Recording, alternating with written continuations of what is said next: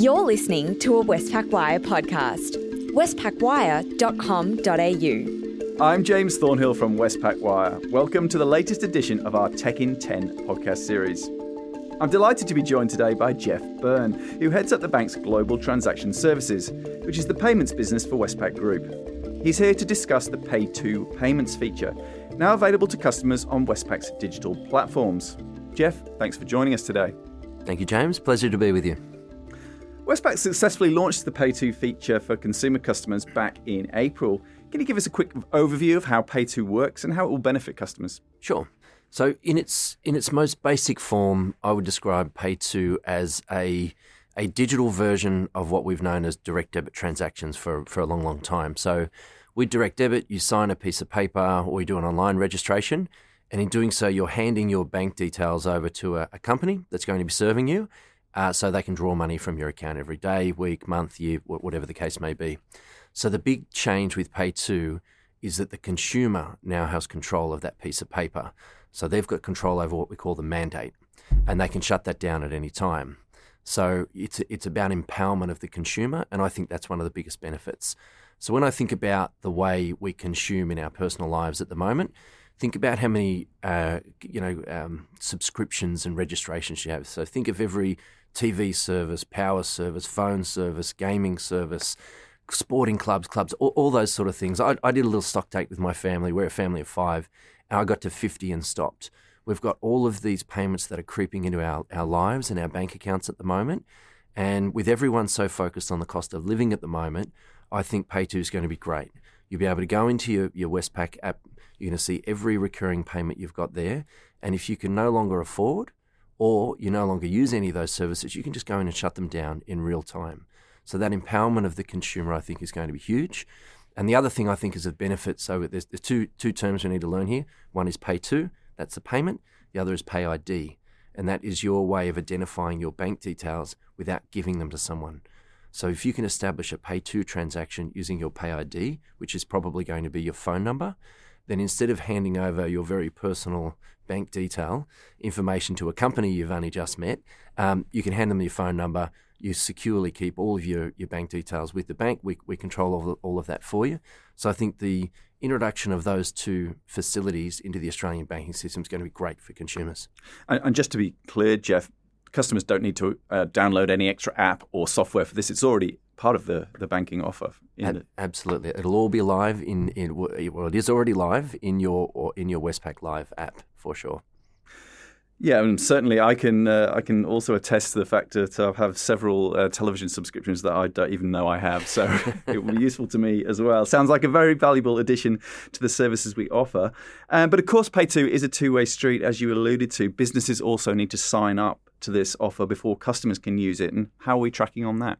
Sure. So, so the way we build these things is uh, first we build the, the consumer side of the transaction, so the right the right to pay money, and then we build the biller side of the transaction. So that's for companies to, to draw the money from your account. So we are presently live, six million customers for uh, for consumers for making those payments. And right now the team has diverted and they're busily building our, our biller service. Uh, that will be live in the first quarter of 2024. So inside of six months, we'll be live in the first instance. First release will be through APIs. So the specifications for those APIs, our clients can call their relationship managers and get hold of those. Um, and I think that's important. There's there's a bit of work that needs to be done uh, in order to connect to the, the, the, the, payment API for PayTo. So clients can start doing that now and be ready for first quarter next year when everything goes live. So at the moment, there's not a huge amount of activity in the market. All, all the banks and, and you know some tech firms are all, all building out these services uh, simultaneously. So it, it is in its infancy. Uh, but we think that once we're live next quarter, uh, first quarter next year, uh, with some of the sort of clients, think of the clients we, we look after, you know, major energy companies, major health insurance companies, uh, some big state governments. Once they're out and live and ready to start establishing PayTo mandates in the market, we think PayTo is really going to take off. And are, are there any other benefits to businesses from using PayTo?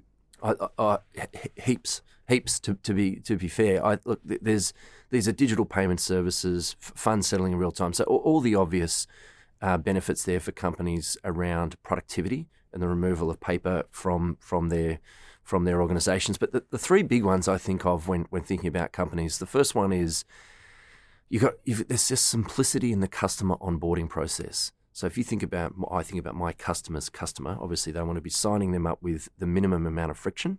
So if a client's using a Pay ID and attaching to a, a PayTo mandate, and they only need to remember their phone number, um, they can sign up and establish a service with the client very, very quickly. So, so customer onboarding for our customers, I think that's that's a big benefit. Um, the second one I spoke a minute ago about this shift in, in the power of ownership of a PayTo mandate, and that's moved to a consumer, and they can turn off a company uh, it, literally in, in real time. And so you could see that as a, as a threat. The other way of looking at it is you will receive real time information about your customers' satisfaction with the service, and you'll be pinged the minute they cut, shut down the mandate. So you've got the opportunity to get on the phone, call the client, say, What's happened here? Maybe the service has just come to an end. They don't need you anymore, in which case, fine, they, they, they can go on their way. Or maybe somewhere in your value chain, you've failed that client. And if I was the company owner, I would want to know where I've failed my client and make sure I don't go and fail it for the next 5, 10, 20, 100.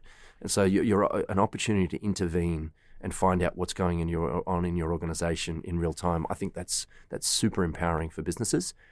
And then the third one is data security. So when we're looking historically at direct debit, be it online or, or on a paper application, a, a, company is taking BSB and account number, names, addresses, basically all of the most sensitive information possible about their client. Um, with a PayTo mandate and taking a pay ID, a phone number only, all of a sudden the data risk associated with each individual client is reduced. So the perimeter, the risk perimeter of data comes down quite materially. So I think that for companies. You know, we've seen some some really unfortunate incidents over the last year or two with some some major companies in Australia that have been hacked, coordinated hacking from um, from obviously professional uh, outfits offshore.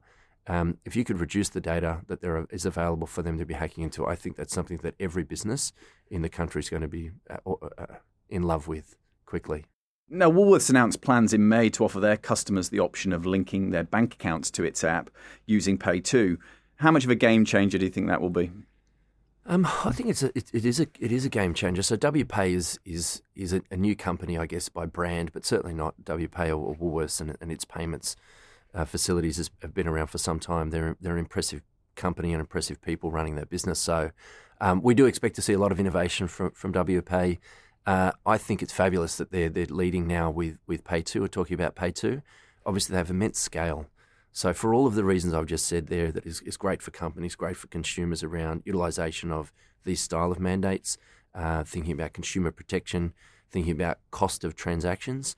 Um, if we can be bringing down the cost of transactions, which is certainly no doubt on the mind of, of WPay, I think that's a good thing.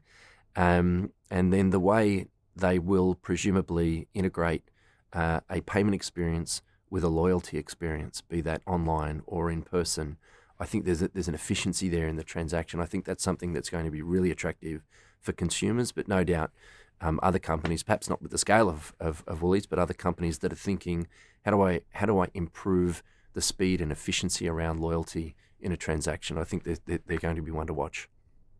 And just finally, Jeff, uh, what should our clients be thinking about in terms of next steps for PayTo?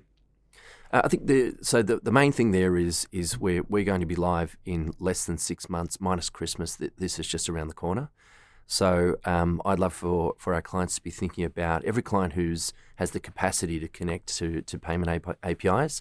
Um, we, they should be grabbing our specifications for the for the PayTo API and just starting to get ready right now. I think it, it, it as I mentioned, um, through WPay, through through some of the programs we, we, will be running, there is going to be consumer demand here.